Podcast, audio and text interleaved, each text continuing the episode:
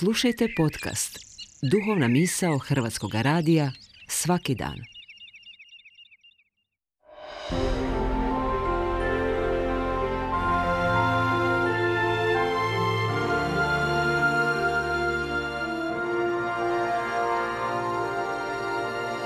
Duhovna misao. Urednica je Blaženka Jančić.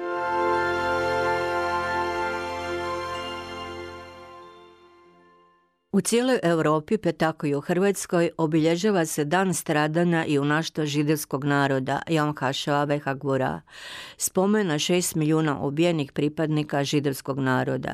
To je dan sjećanja na hrabre ustanike Varšavskog geta, koji su se godine 1943. oružanom borbom suprotstavili nacistima u okupiranoj Poljskoj.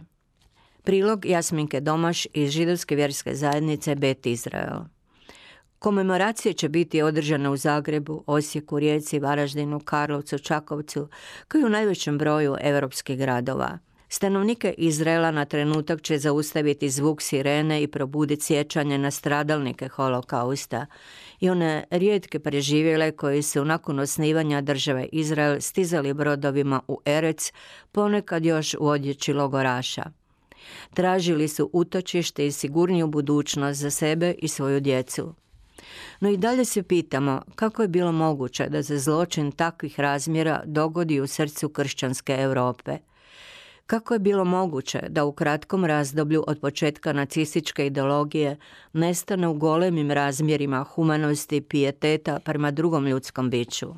Nažalost, mnogi su se priklonili toj ideologiji, koja je gotovo u svim europskim zemljama našla svoje pomagače i pristalice – u povijesnom i ljudskom smislu, kada je riječ o pokušaju uništenja europskih židova, malo je tu bilo nedužnih, a puno zanemarivanja moralnih zakona, što je otvorilo put ubijanju i pljačkanju židova i židovske imovine. Filozofkinja Hannah Arendt rekla je da se bilo puno lakše prikloniti banalnosti zla nego mu se oduprijeti.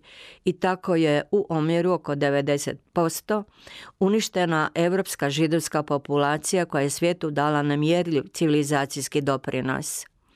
Danas pojedine zemlje sklone su tumačenju takozvane pozitivne povijesti, te se mladim ljudima dovoljno ne govori o mračnom nacionalnom razdoblju u kojem su ljudi ubijani zbog svoje vjere i uvjerenja, rase, bolesti, i naša sredina nije bila toga pošteđena.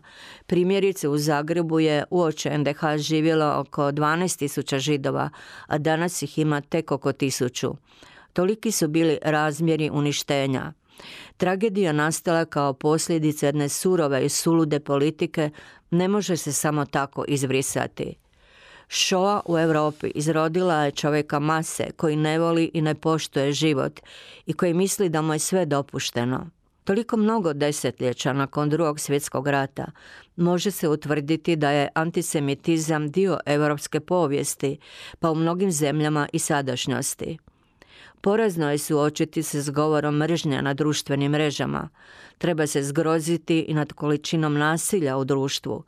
Kao da izostaje svijest o tome da prešutjeti zlo znači pristati na njega – Također, ravnodušnost širom otvara vrata zlu i zato nije dovoljno samo držati prigodne govore ili doći na neku komemoraciju na Jom HaShoah. Osobito to vrijedi za svijet politike i moći, nego treba preuzeti odgovornost za ono što se čini ili ne čini.